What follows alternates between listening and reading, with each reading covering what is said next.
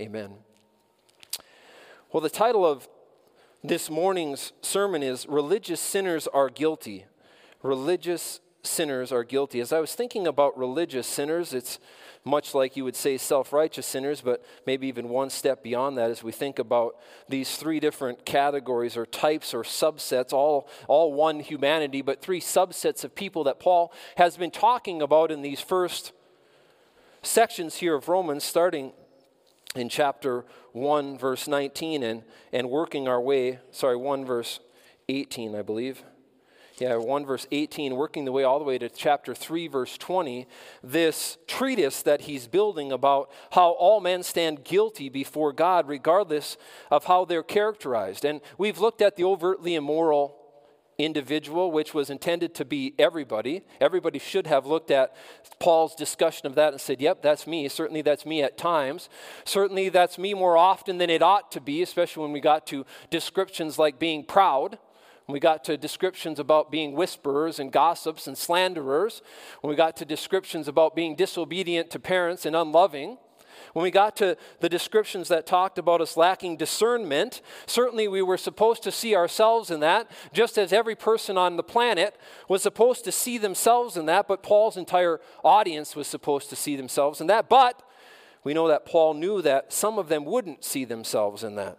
And so there was a discussion in the beginning of chapter 2 here about those that would somehow read that and think it applied to everyone else but them, and they would in fact have this judgmental, self righteous perspective as it related to others. And Paul was quick to tell them, no, the very things that you judge another with, you yourself are guilty of. Don't con yourself. You're just as guilty as the next. Well, now we're going to be talking about, as you're thinking about if you want to characterize it as three different roads or lanes that are all on one road that's leading to destruction. Destruction only caused by man's rejection of Jesus Christ.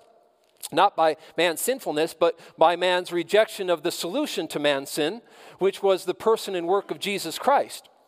And so, if man rejects Christ, there's a number of different ways for man to do that or express that rebellion and rejection mentally. And Paul is laying out this picture, and, and I hope you're seeing this picture of it's one road leading to the same place, but maybe there's three lanes on it, you'd say. Uh, an immoral person, an overtly immoral person, doesn't even make any excuses. They actually, it says, not only do they do the same things, but they approve of them that practice these things. They have no shame about it, as you looked at the 32nd verse of chapter 1. They don't even have any shame about it. So maybe that's one category. Then there's people that do have some shame about it because they think that they don't stink. They think everyone else in the locker room needs deodorant except for them. You ever experienced that before? And someone might kind of gently say, hey, yeah, give it two swabs, you know, under each. And and so there's that person that he knows. So we call that the self righteous person. Some people label that the, the moral man. But now we're going to be talking about this religious man, the person who is still on that road of rejection and rebellion, but he's doing it with a mentality of, my religion can save me. My religion sets me apart from others. My religion absolves me of the need that others have, but I myself don't have. And so as I was thinking about religious sinners, are guilty, it made me think of this phrase, and perhaps you've heard it close but no cigar close but no cigar. And I've said that phrase, or I've heard that phrase over the course of my life. Show of hands, who's heard that phrase, close but no cigar? Uh, how many of you know what it means? Oh, you got a couple. Okay, good. I had to Google it, so I'm not going to act like I'm some elitist here who knows what these things mean. You say phrases, have no idea where they came from. Close, but here's where it comes from. The saying comes from the practice of giving cigars as prizes for winning games at carnivals in the United States in the 19, earlier, earlier 1900s. You only got a cigar for winning, though, not just coming close. So close, but no cigar. You either win or you lose. And so, as you're thinking about some of the religious minded people who maybe have more sincerity they maybe have a deep love for God in a general sense, but they want to approach God on their terms. Certainly, these, the Jewish mindset that we're going to get into of the religious Jew who is rejecting the work of Jesus Christ, this is who Paul was dealing with frequently, that they would have that mindset where they had a special sensitivity toward God. They were God's chosen nation. They had access to God's truth. We're going to see in the start of chapter 3 there were some advantages, some distinct advantages from a spiritual perspective of being identified with the Jewish nation. But if you put your confidence in that identification culturally, nationally, you put your identification in the rituals associated with being a Jew instead of faith in the finished work of Jesus Christ, Paul's going to say you still remain in this place where you have the same problem as everyone else. You're a sinner who lacks the righteousness that you desperately need. And so, this saying effectively describes those who respond to God through, catch this word, sincere human devotion and self effort, but they ultimately still miss the mark. And religious Jews in Paul's day, much like Christ's day, saw access to God in terms of keeping the law with a merit based mentality that caused them to look down on others and believe they were already righteous before God on the basis of their human performance. Now, this perspective represents an extension of the self righteous sinner's mindset that we observed previously in this chapter, and it remains prevalent today this idea that I already am performing well enough, that I don't need God's grace. They miss the part where I need God's substitution, I need God's provision, I need God's mercy, I need God's grace to do for me what I could never do for myself, which is to make me right with God positionally, judicially be in a right standing with God. And so, of course, that's something that is a challenge for one who is raised in religion or raised even as this religious Jew with the idea of keep the law, keep the law, keep the law, keep the law, keep the law, which was all good. It was all appropriate. It was all given by God. They had even made a promise all that you say we will do. But yet, the law could never justify a man before God, the keeping of the law. It was accepting by faith and responding to God's truth about his provision to meet man's sinfulness that could justify a man. And there's, there's some you know, debates about what exactly had to be understood. But I'll tell you this man had to understood that, understand that they couldn't save themselves. I'll, t- I'll tell you that at a minimum. They're going to have to have understood that they lacked the ability or the capacity to rescue themselves from their own fallen state. That it would have to be through God's provision that they could be rescued, and by taking God at His word, responding to what God had revealed to them. And it was progressive revelation, it wasn't always the same amount of truth, not the exact same truth. And so that is still, though, you think about today, it's prevalent today where you have people who have this mindset that I'm responding to these traditions that I've learned, these religious rituals that have been taught. Now, in the case of mankind today, they're not even rituals given from God. They're purely man made rituals. But in the case of others, speaking to the religious Jew here, they were originally given by God. But the idea that doing my best to outshine the one next to me is in fact what makes me righteous before God, that thinking was ultimately the problem. So Paul he anticipates this attitude from religious Jews. Why? Because he shared that perspective prior to getting saved. That was his whole mindset, having been raised by a Pharisee, having been taught by a Pharisee, having been raised to be a Pharisee. Paul, a Jewish individual, this is all he knew until he had an encounter with Jesus Christ on the road to Damascus. You see, in, at some point in every man's life, they need to come to a place where they make a decision about Jesus Christ, and Paul had a decision to make there. He could have said no. I'm not going to respond to this con- being confronted by God's truth about Jesus Christ. Remember, Christ had already come. Paul is sort of late to the party in terms of apostles.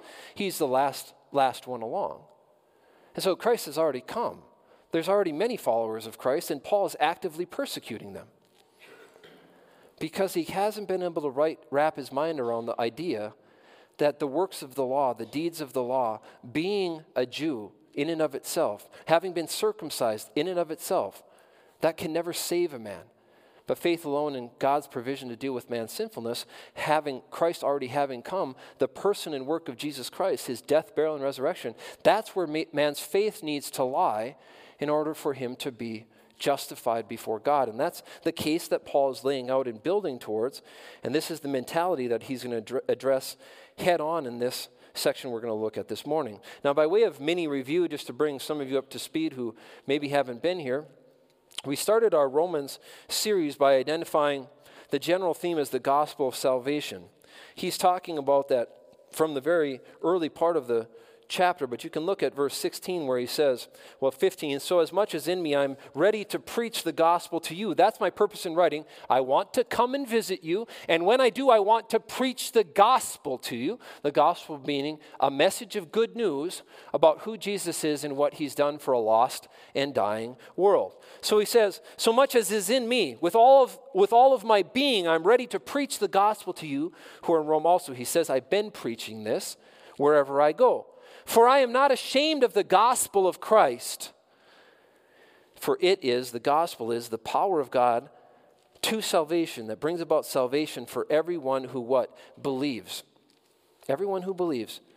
With no, with no distinction between Jew and Gentile, is how he ends that verse, for the Jew first and also for the Greek. For in it, the gospel, the righteousness of God is revealed from faith to faith. As it is written, the just shall live by faith. So we see that the gospel message was said to reveal in part the righteousness of God. The gospel starts off by explaining that man has a problem. Houston, we have a problem. Man, man has a need.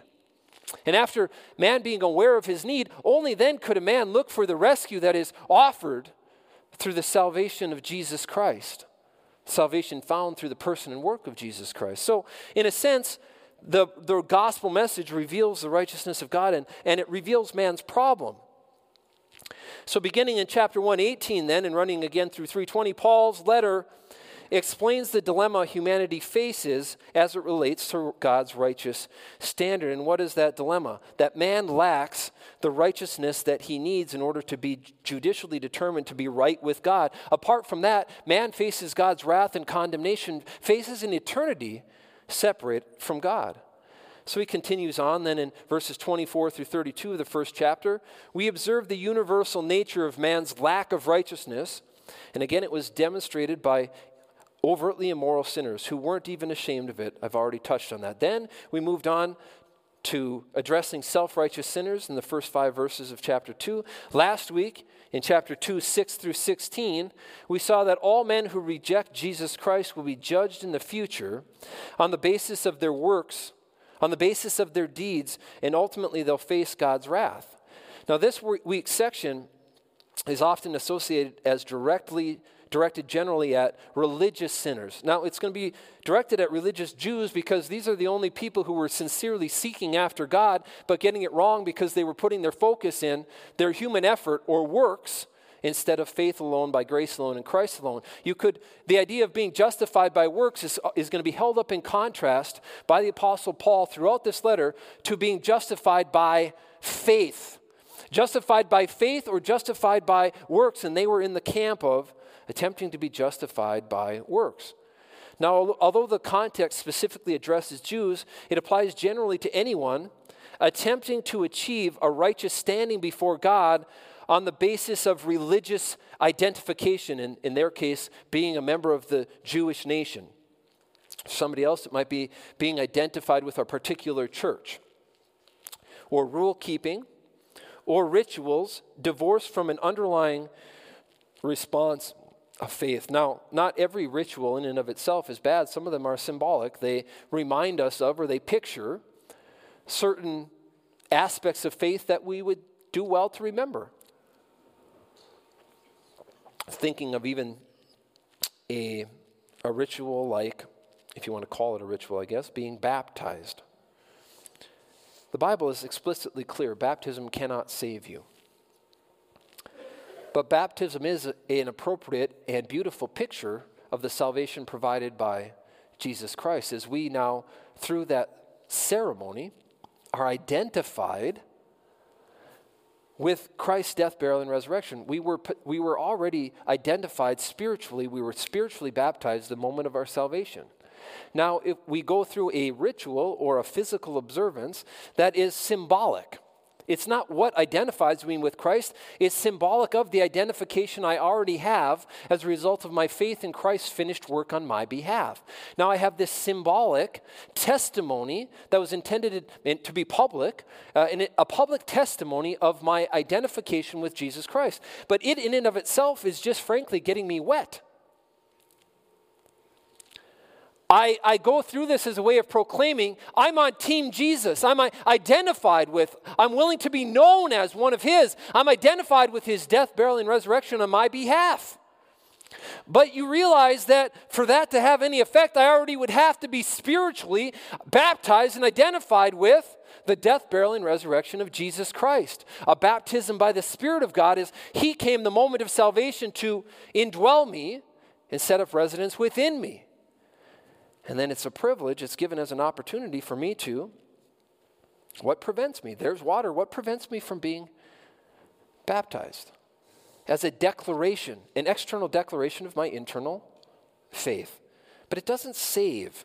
It's, it's, it's symbolic of that, but it doesn't save. So here, Paul is going to demonstrate that these religious individuals who are again they're relying on rituals divorced from underlying an underlying response of faith. They're relying on rule keeping divorced from an underlying response of faith. They're relying on their religious identification. Again divorced from an underlying response of faith. It, was it fine to be a, of jewish heritage? Yeah absolutely. Was, it, was there any, any shame in that? No it was, it was wonderful. But if you're relying on that to justify you before God or make you right with God, you've missed the point. Was the law or what God had laid out, let's speak to the moral law, what God had laid out in the moral law, was there something bad about that? No, it was given from God. It represented God's standards of what was right. So, if the power of the Spirit of God working inside the, the new believer would convince or cause a person to say, Hey, I want to let you lead in my life, Lord. I want to walk by means of your spirit, by the direction of your spirit. And if the Spirit of God was producing a godly way of life in the yielded believer's life, would that life be compatible with God's standards laid out in the moral law? Well, absolutely. Would the Spirit of God ever direct you in a way that would violate what He said to be right? No. But would you be keeping the moral law because you were focused on buckling down and trying so hard as a new believer? Now that I'm saved, I'm going to figure out a way to never violate these principles. Friend, if you're trying to do that in your own strength, you're already violating those principles. You're already worshiping yourself instead of the Savior. It's already idolatry in your heart. There's already pride in your thinking. When somehow you think a wretch like me who needed to be saved by God's grace now all of a sudden has all the, th- the tools that are necessary to live the Christian life through his own strength. Are you kidding me? But that's what we think. I had to see I was hopeless and helpless and hellbound, had nothing to offer God, had no strength of my own. I needed to rest in Him completely in order to be saved, to put my confidence in what Jesus Christ had done for me, exclusive of anything that I could do to contribute to the cause. But now that I am God's child, you say that I'm, gonna, I'm not going to live my Christian life through my own strength? I'm going to buckle down and produce this and perform this through human effort? No, you're not. You might think that you can, but you're not going to be able to. It's only through the power of God working in you that you're going to be able to live a life that would bring God honor and glory. And so that's what Paul's getting at here. Rule keeping isn't wrong in and of itself. Being identified with a certain nationality, certainly Jewish, not, nothing wrong with that even certain rituals, if you want to call them that, symbolic things, they, nothing in, in and of itself wrong with it, so long as you're not trusting in those things. And of course, some of them would directly violate Scripture, and so we'd say, no, that, there would be a problem with that. But Paul's just trying to demonstrate that those things, they don't help your cause. Those things cannot save. You, even though you do those things, if you've rejected and rebelled against God, you're still seen by God in your sin. you're still under God's wrath because you've rejected his solution to your sinfulness. Now, we got a bunch of verses to get through here this morning, so let's start with verses 17 through 20. Let's read them together because, again, we're going to shift gears a little bit here. Same theme, though. That's why, in a sense, you could even read this on your own and you'd get the same takeaway. The takeaway is that it doesn't matter who you are, you're still a sinner in need of a Savior. You still lack the righteousness that you desperately need. Verse 17 Indeed, you are called a Jew and rest on the law and make your boast in God, and know his will and approve the things that are excellent, being instructed out of the law, and are confident that you yourself are a guide to the blind, a light to those who are in darkness, an instructor of the foolish, a teacher of babes, having the form of knowledge and truth in the law. So, Paul's going to continue his argument here regarding universal guilt and lack of righteousness by addressing these Jewish individuals that are in this audience of mixed ethnicity. We know that this church is made up of a mixture. Earlier in chapter 1, he ad- addressed Gentiles uh, very directly, and now he's addressing Jews uh, very directly here. So we have this mixed again group. Now, the introduction here, when you look at this word, this phrase, indeed you are called a Jew, Jew, it would be better translated as assuming that, assuming that you are called a Jew. So he's speaking to a whole church, and now he's saying to the part within that church that's Jewish, assuming that you are called a Jew, and then he's going to go on and he's going to describe a mentality that is predominant amongst religious Jews who have rejected Jesus Christ. Now, Paul's objective here is to convince Jews that they too, just like everybody else, lack the righteousness needed to get to heaven on the basis of human merit. They lack the righteousness that is needed to get to heaven on the basis of human merit. Now, some of them already thought we're automatically going to be a part of God's eternal kingdom just by virtue of our ethnicity, by virtue of our having been circumcised, by virtue of our keeping the law, by virtue of God having given us the law, by virtue of God's promises to Abraham in general. That's going to individually save every one of us or have us be a part of God's eternal kingdom just on that basis of being having been born into that culture alone.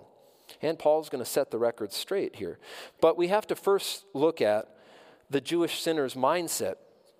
Because the reason that the self righteous person rejects God is because they don't think they need God. The reason that the religious man rejects God is because they don't think they need God. They think they already have the access to God that they that everybody else is then seeking. They feel like I've already made it.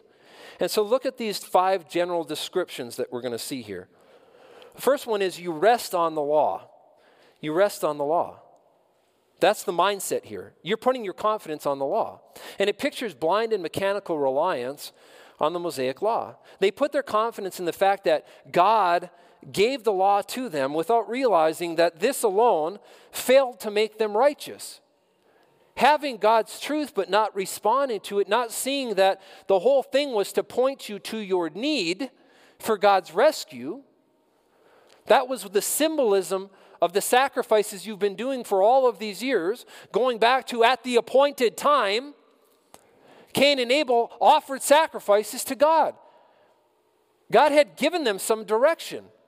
He had given somebody some direction so that they knew it, there was an appointed time. And he had told them, This is the way to approach me on the basis of an innocent being sacrificed in the place of the guilty. A picture of the shedding of the blood of an innocent so that the guilty would not be judged. The guilty could go free. Now, how much did they understand? Ask them when you get to heaven. You could speculate all you want about it but they understood some of it.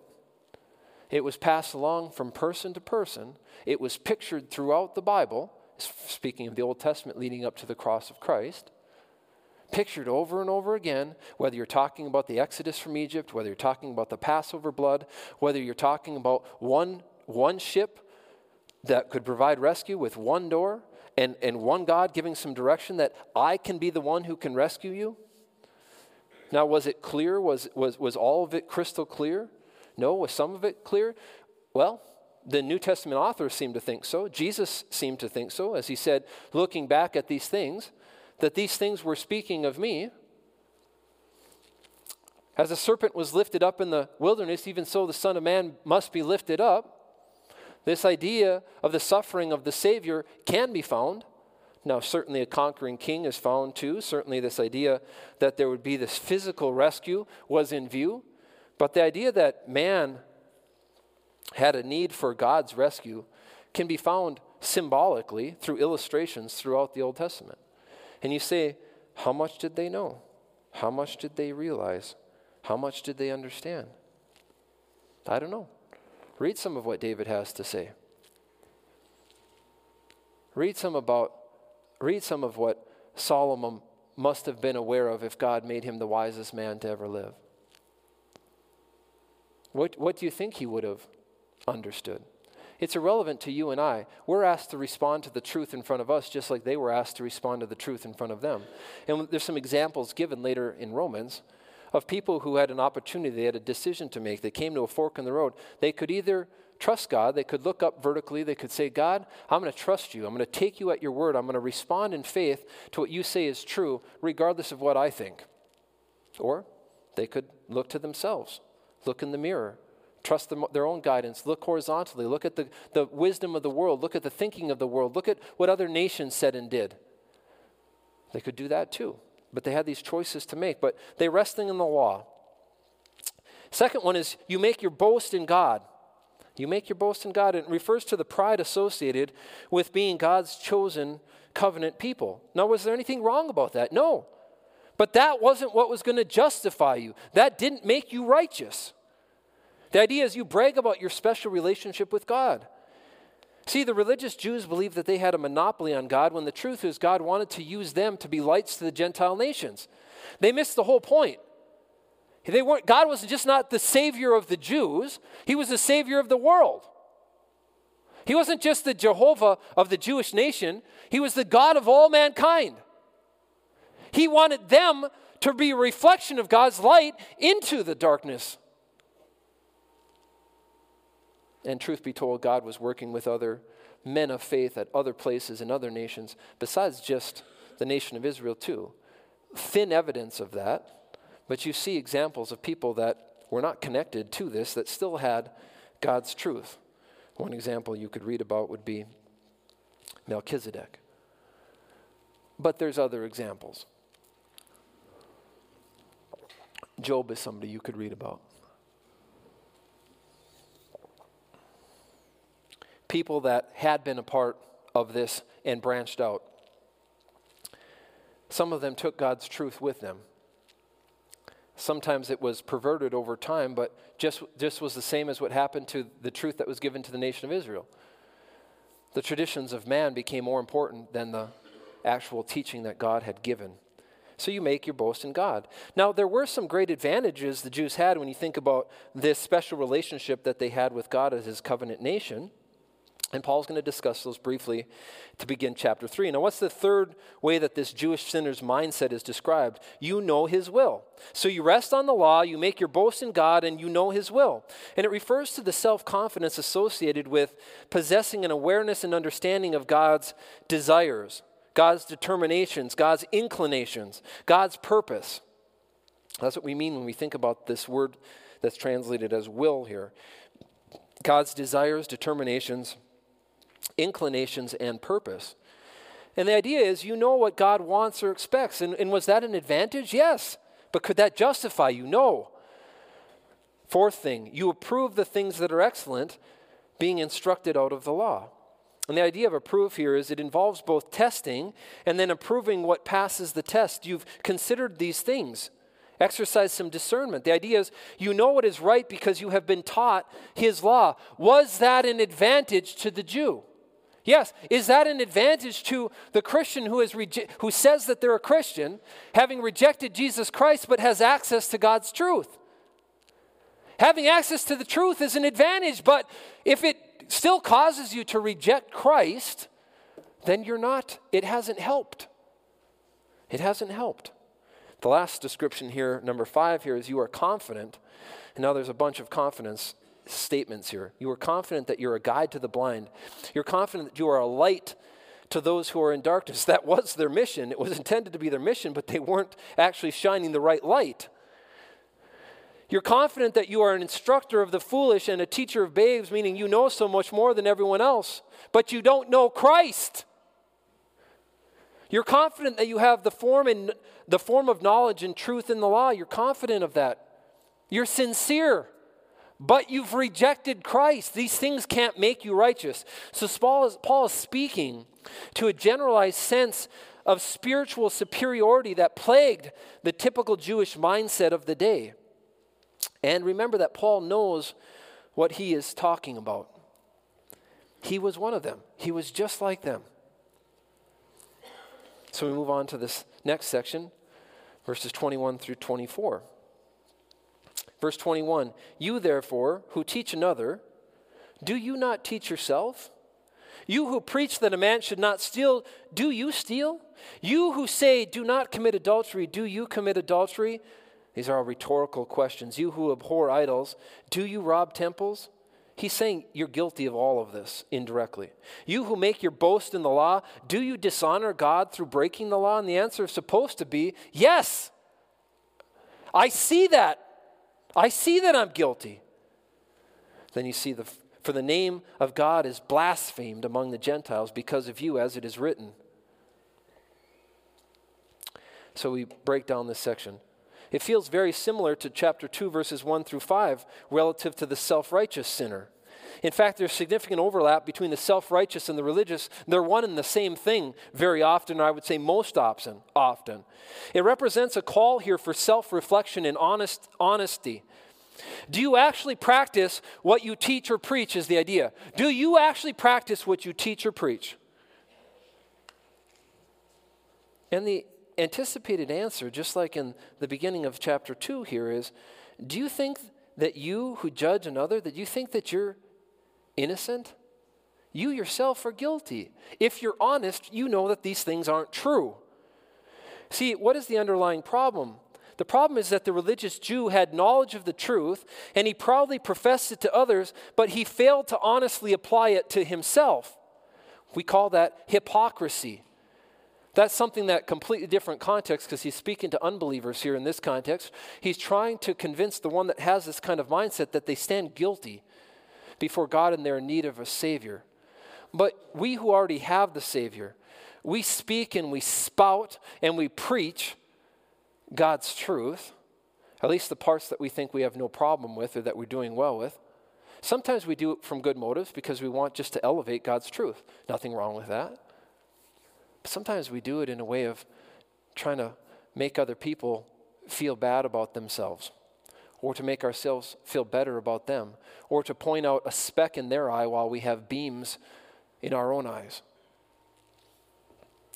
And when we're, hip, when we're hypocrites, and we preach things about God that may be true, but people through a casual observance of our lives would see that we don't live that, we don't practice what we preach, it undermines the message. It makes that message less effective than it otherwise would be. See, it's much easier, easier to tell others what is right than to do what is right ourselves. That's a fact. It's much easier to tell others what is right than to do what is right ourselves. Now, Paul makes this point with this series of these rhetorical questions. Now, these questions are designed to show universal guilt and condemnation. I'm not going to go into it in great detail. They're designed to show universal guilt and condemnation. He uses, do you, are you taught like you're teaching others? No. Do you steal? He uses theft. Do you steal? Yes. They're supposed to see that. Well, I don't steal. Do you take things that are God's and use them for yourself? Do you prioritize yourself over sacrifice to Him as led and motivated and directed by God's Spirit? Do you steal His time, His resources, His talents, and use them for self gain instead of letting the Lord use those in your life to magnify Himself? Remember, he's in the business of one, wanting us to enjoy him, but as we enjoy him, he's wanting to use us to make himself bigger. Not because he's so full of himself, though he is the only true God, he's preeminent over anything else. But that's not his motive. His motive in being, being made bigger or magnified or glorified is so that people would turn to him in faith. Remember, as he speaks to human beings, His purpose is that he has a love for the world. His mentality is that he has love for the world. He can't overlook his righteousness and justice and holiness, and so he will judge sin. But he doesn't want to judge sin. He loves people desperately, not some people, but all people, all people everywhere. So, God, when he's asking you to lift him up, isn't so that he can just pat himself on the back and say, Wow, look how wonderful I am. He is wonderful, but that's not his motive. Why was Jesus lifted up on a cross? So that all men could be drawn to him. That's why. And is he worthy of being lifted up? Is he worthy of being exalted? Is he preeminent? Yes, all that is true.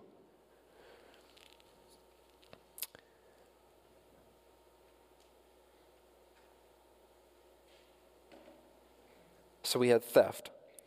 Then how about adultery? Adultery. That just means to be unfaithful. We always have a way of applying that to the one area we are faithful. Think of all the facets of your life and think of all the places you haven't been faithful to God's plan, God's purpose, God's will, God's direction through His Word. This, this, is, how, this is how I'd like to direct your, your thinking. Now, God is not about outcomes so much as he is about the thinking behind the outcomes. Yes, he'll take the outcomes, but he doesn't fixate on the outcomes, he focuses on our thinking. And so, God, he's directing us into a relationship with him. He wants us to enjoy him. Never forget that God is not seeking to be focused on the micro details of your life. God's seeking to have you enjoy Him relationally, to walk in dependence on Him, to trust Him, to collapse into His wonderful arms. Have you ever th- go along singing to yourself? What a fellowship, what a peace divine, leaning on the everlasting arms. He's looking for us to rest, friends, not strive and work. He's not about our performance. He's about our thinking. He wants us to rightly relate to Him. But as we're rightly relating to Him, we're not having this outcome or byproduct that shows a lack of faithfulness to his perspective, his priorities, his truth. You keep going on with these examples idolatry, to worship anything, make it bigger than God. The, the, the hands are supposed to be going up, friends. As he speaks to these people, he, they're, they're supposed to be saying, Yes, I see that I'm guilty. Idolatry, making something else of greater importance than God. Lawlessness, these are just illustrations. Now, some might not admit guilt in any of these areas directly, but how about, again, indirectly? You put on a good show externally, but what about internally? You see, the language of verse 16 regarding God's judgment focuses on the secrets of men's hearts. Not just what they were doing to please man, so that man would say, Oh, what a wonderful Pharisee. We have that Pharisee mindset, don't we, at times? God is after what's on the inside, and we'll get to that in a minute. See, Paul ends this section with a very pointed statement of accusation. Look at verse 24. This is the idea. No wonder the scriptures say that Gentiles blaspheme the name of God because of you. The idea is, despite your religious superiority, you are a very poor example of righteousness. You see, many Christians today, again, exude a spiritual, moral superiority, always focused on the few things that they don't have a hang up with. And those are the things that they look down their nose at other people in society about. They can't wait to point out somebody who's struggling in a certain area that they know is wrong and they themselves are not presently struggling with. Their life is a train wreck behind the scenes, but they can't wait to find somebody who's a little bit more broken down than them that's you when you're not thinking straight. That's me when I'm not thinking straight. We love to judge the wounded because we don't see ourselves as broken. We love to get together with some other self righteous legalists and have a mindset that says, Can you believe these people?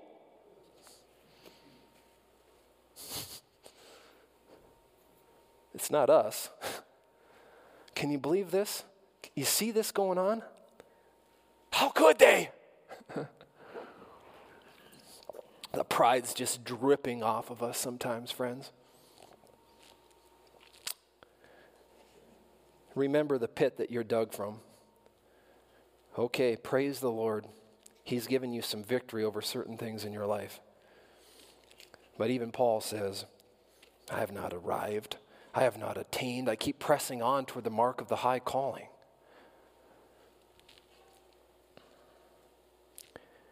There's nothing worse for the testimony of Christ than to preach grace, but fail to teach, treat others in grace. There's nothing worse for the cause of Christ than to say that the world equals emptiness, but then pursue the thinking and the things of the world relentlessly.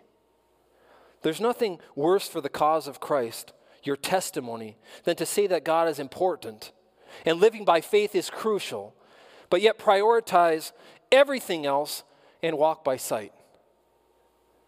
Your words mean nothing then. Look at verses 25 through 27. That's what he's trying to convince them of. For the circumcision is indeed profitable if you keep the law. But if you are a breaker of the law, your circumcision has become useless.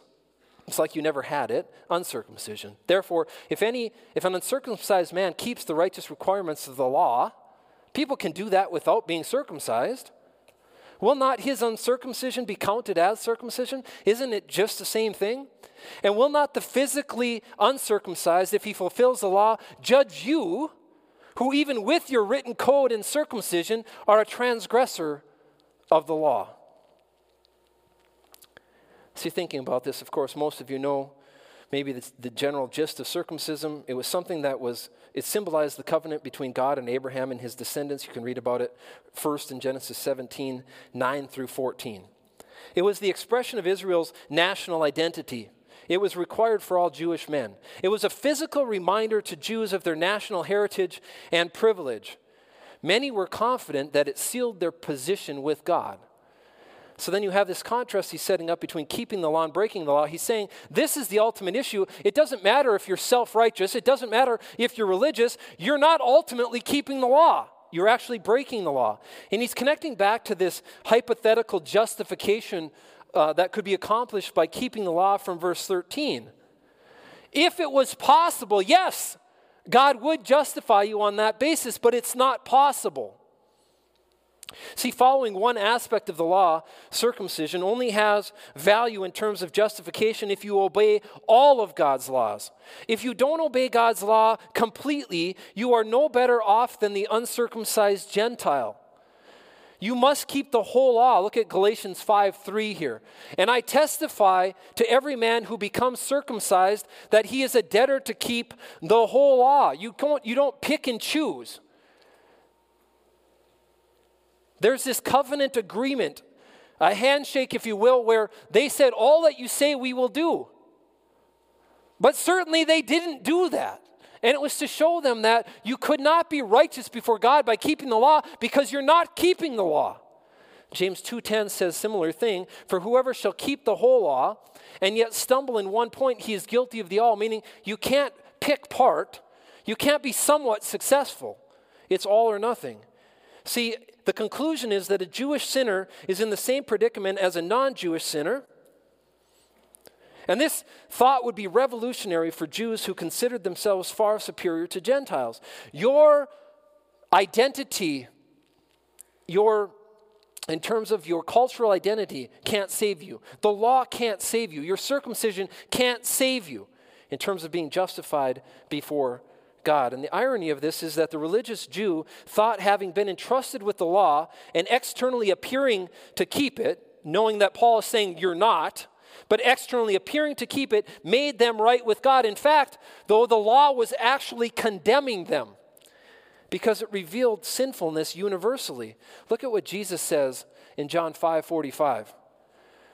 He says, Do you think that I shall accuse you to the Father? Do I have to be the one who condemns you? He says, There is one who accuses you, and that's Moses in whom you trust. In what sense? The Mosaic covenant, the Mosaic law. That's what condemns you.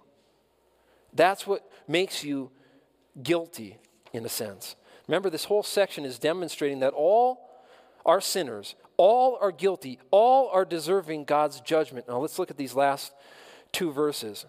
For he is not, verse 28, for he is not a Jew who is one outwardly, nor is circumcision that which is outward in the flesh, But he is a Jew who is one inwardly, and circumcision is that of the heart, in the spirit, not in the letter, whose praise is not from men, but from God. It was about a right relationship of faith in God. It was about trusting God. It wasn't specifically about the deeds of the law, it wasn't about the details of the law. It was about the heart response to being confronted with God and His truth, God living among them, the kind of glory of God, even in the tabernacle, God leading by day and night the nation of Israel. But coming to God on the basis of trusting God, the basis of faith, taking God at His word. See, Paul ends this section by explaining that you are not right with God simply because you were born of Jewish parents or because you went through the ceremony of circumcision. The idea is that being a true Jew involve, involves a heart response of faith, not following or keeping the law. And you can see this idea about circumcision of the heart and how it differs from just mechanically trying to keep the law apart from a response of faith and dependence in God. Look, uh, here it is. Deuteronomy 10 16a. This is part of Moses' closing instructions to the nation, nation of Israel before he died. He tells them, therefore, circumcise the foreskin of your heart. Does that mean he didn't want them to any longer keep the covenant sign of circumcision physically? No, that wasn't the point. The point was you need to have a heart response to God. What you guys are missing is that you don't, you're not having a heart that is responding to God, trusting God, a response of faith, taking God at His word. Jeremiah says, oh, I had it up there already, something similar in Jeremiah 4 4, where he says, Circumcise yourselves to the Lord and take away the foreskins of your heart. You see, man's external response to God's practical instructions or commandments, including the Mosaic law, is always secondary let me say that again. It's always secondary to the greater spiritual issue. And the greater spiritual issue is the heart motivation behind that response. A response that is just purely done apart from a heart response, God can't honor. God, God honors the heart that is seeking Him, trusting in Him, depending on Him, walking by faith in Him. And you see a couple of passages here that speak to this. God is after a heart response. Psalm 51, 16 and 17 says, And you, meaning God, do not desire sacrifice, or else I would give it. Now, does that mean God didn't want them to keep his instructions regarding sacrifice? No. He's saying empty and hollow sacrifices, divorced or devoid from faith. You don't have any pleasure in that, God. The real sacrifices, is you could insert there, the real sacrifices of God are a broken spirit, humility, a dependence on God, a broken and a contrite heart. These, O God, you will not despise. What does 1 Samuel 16, 7b say? For the Lord does not see as man sees, but the Lord looks at the heart. Men in that example, they were looking externally at who should be the king. God says, I'm not concerned about the external so much as I am the internal. The external is a byproduct of the internal. You say, you say that's a purely New Testament truth. No, it's not. This is, this is something that God's been saying all along. I'm after your heart. I want you to trust me. I want you to depend on me. When you operate independently from me, you do not prosper. You will not thrive. There is no hope. Hope is found in trusting in me to do for you what you could never do for yourself. You see, God first and foremost, for all men, everywhere, for all time, desired men to have a response to him of faith, to depend on him, to trust him, to exalt him, to be a reflection of him, to worship him, to attract other men and women to him. God is the focus of it all. But it starts from the heart. Now you see this last phrase whose praise is not from men, but from God. Whose praise is not from men, but from God. He's talking about the true Jew the true Jew doesn't get his praise from men. the, true a, the true Jew is one who has a heart response of faith to God. And his praise doesn't come from men, it comes from God. See, the religious mindset, like that of the Jews Paul is addressing here, it always focused on the praise of men more than the praise of God. And Jesus addressed this often. We don't have time for it, but read Matthew chapter 6, 1 through 18 for your devotion this week. Matthew 6, 1 through 18. Uh, Jesus gives a number of examples of how there's these religious men that are doing everything they're doing with the idea of getting the praise of men. And Jesus says, Well, you have your reward then. You'll get that. The money that you give, praying in public, trying to do all the right things for the wrong reasons. You'll have your reward. But the thing you should be seeking after is a right relationship with me instead. See, people naturally lust after the approval and acceptance and praise of men.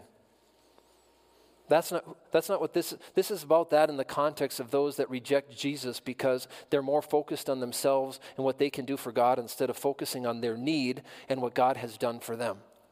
But in our lives there's an application here, right? We so desperately want people to think we're pretty good guys. That's why we sit around with each other in groups and we judge the wounded.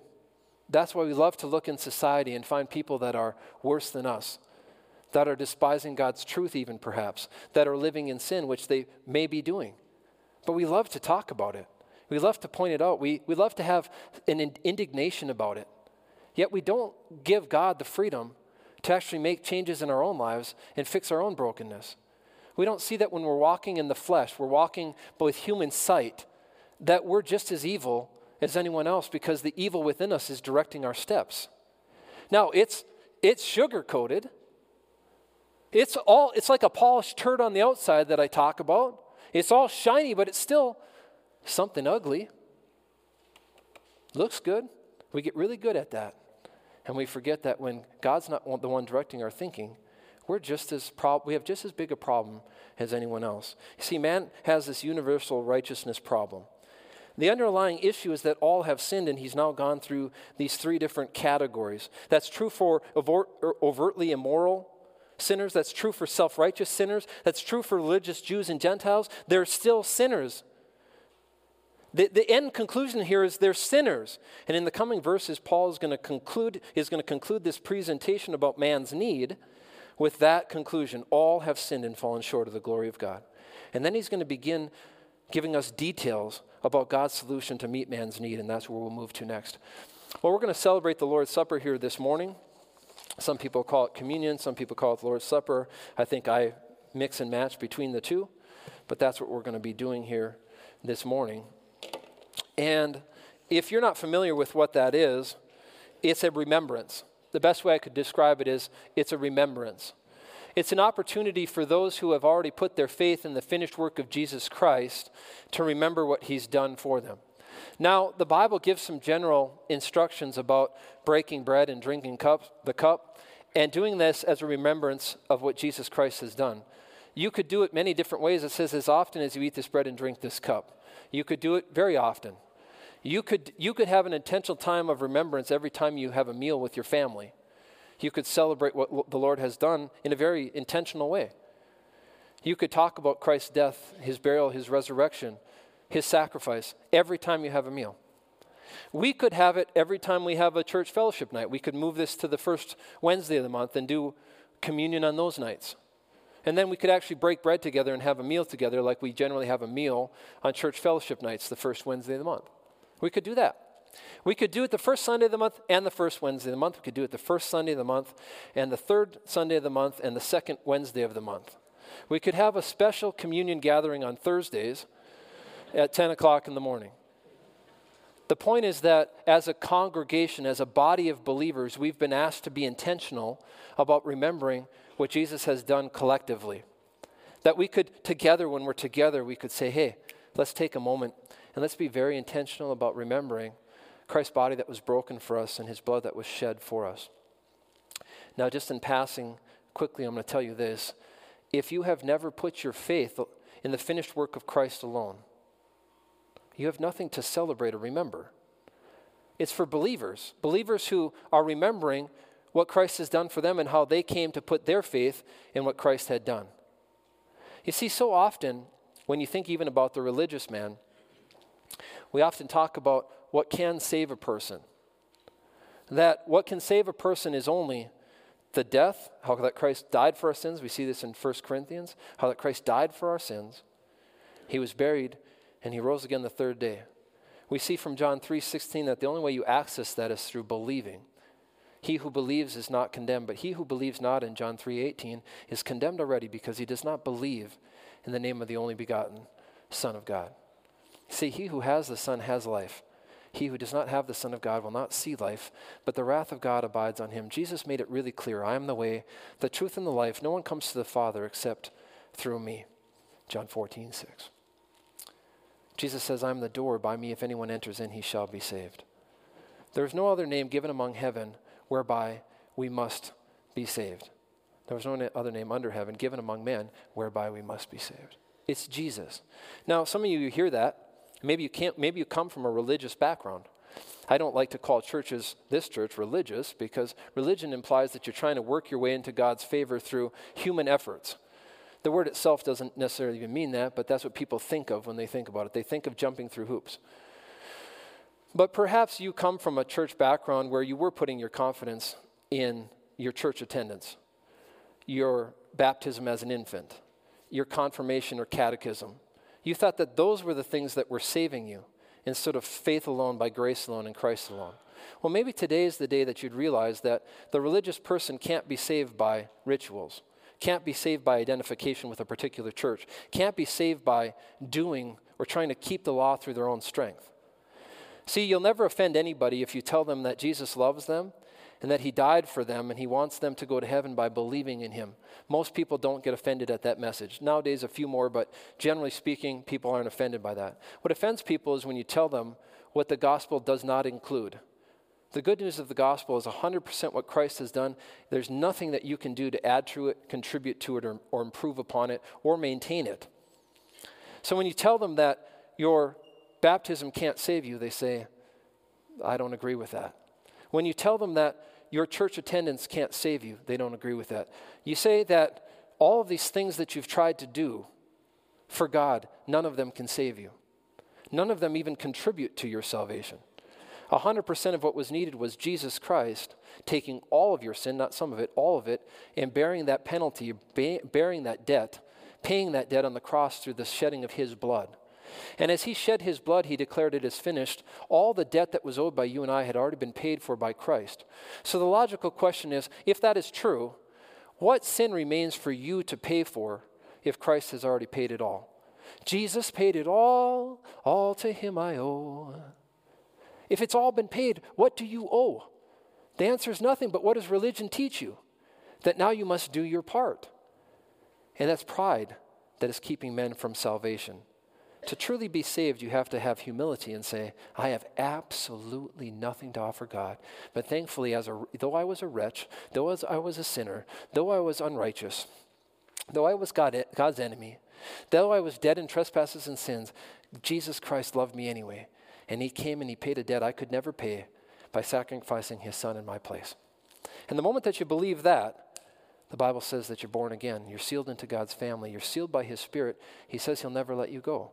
So maybe you've been sitting here. Part of you has been trusting in something else or someone else to save you besides Christ alone. Maybe today would be the day that you finally see it's all Him. It's all Him. It's all Him. It's all Him. It's only by faith. And you'll put your trust in what He's already done for you. Then you'll rest peacefully tonight as you lay your head down, knowing that I will go to heaven when I die because all that needed to be done has already been satisfied by Jesus Christ. And I just accepted that as a free gift, a free gift that was given freely and it was received freely by me.